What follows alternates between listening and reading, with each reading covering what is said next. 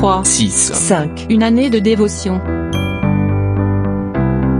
Dans le premier livre de Samuel, chapitre 1, versets 27 et 28, on peut lire C'était pour cet enfant que je priais. Je veux maintenant l'offrir au Seigneur.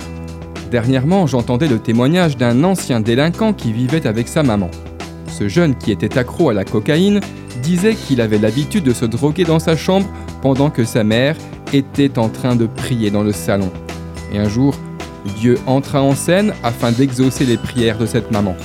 Il fut totalement libéré de son addiction et par la suite, il devint pasteur.